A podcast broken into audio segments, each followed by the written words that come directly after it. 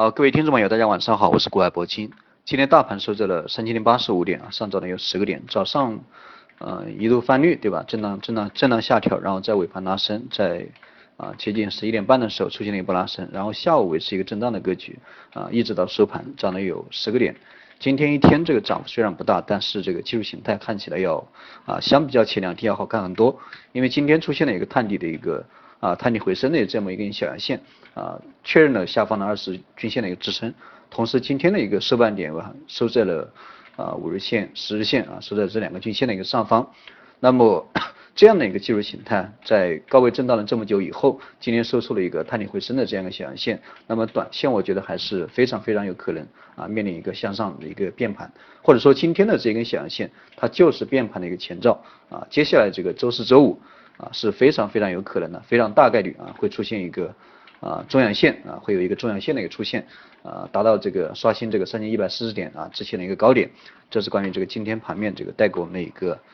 啊一个这个啊一个现象吧。那我们再看一下今天的一个这个均线，呃，今天这个均线还是在二十三十、二十三十线这个继续上行，包括这个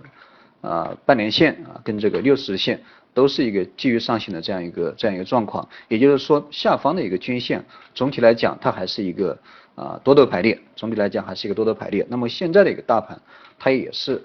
啊在缓慢上行吧，在经历这样的一个阶段，而且大盘的一个重心啊也在缓慢上行。啊，所以说总体来讲还是均线还是走的比较好，包括这个年线也是走的比较平啊，这个对现在的一个指数的一个压力可能稍微要好一点，也是比较有利于接下来的一个大盘的一个突破啊，这是均线带给我们的一个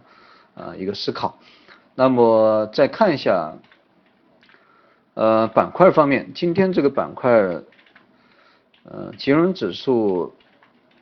金融指数表现的还还可以啊，差强人意，包括这个动物证券，包括这个啊西部证券也都是收红，特别是这个东部证券这个表现呢要稍微好一点啊，这个但是没有维持一个强势的一个状况。关于接下来这个大盘的一个突破，我觉得大家还是重点关注一下券商，因为。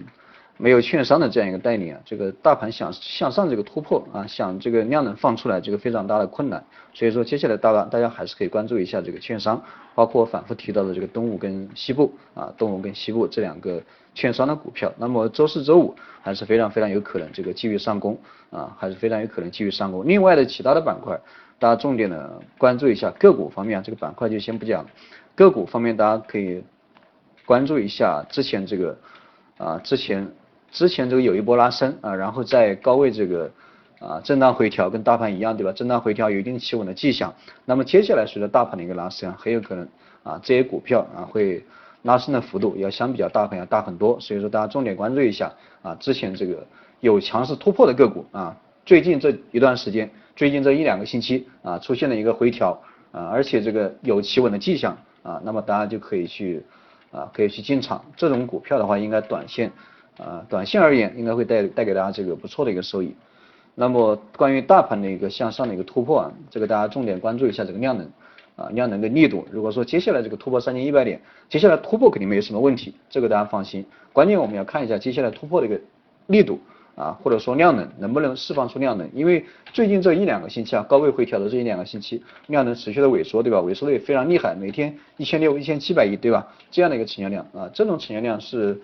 啊，想推动大盘的一个突破啊，以及企稳，这个非常困难。那么大家接下来观察观察一下这个突破三千一百点，那么释放出来的量能到底量能能不能跟上？如果说量能能够跟上啊，或者是收了一个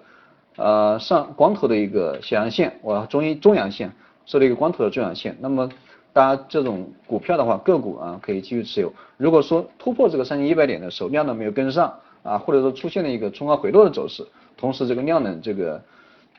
啊，或者说放量，对吧？放量这个，呃，放量这个冲高回落，那么出现这种 K 线形态的话，那么大家就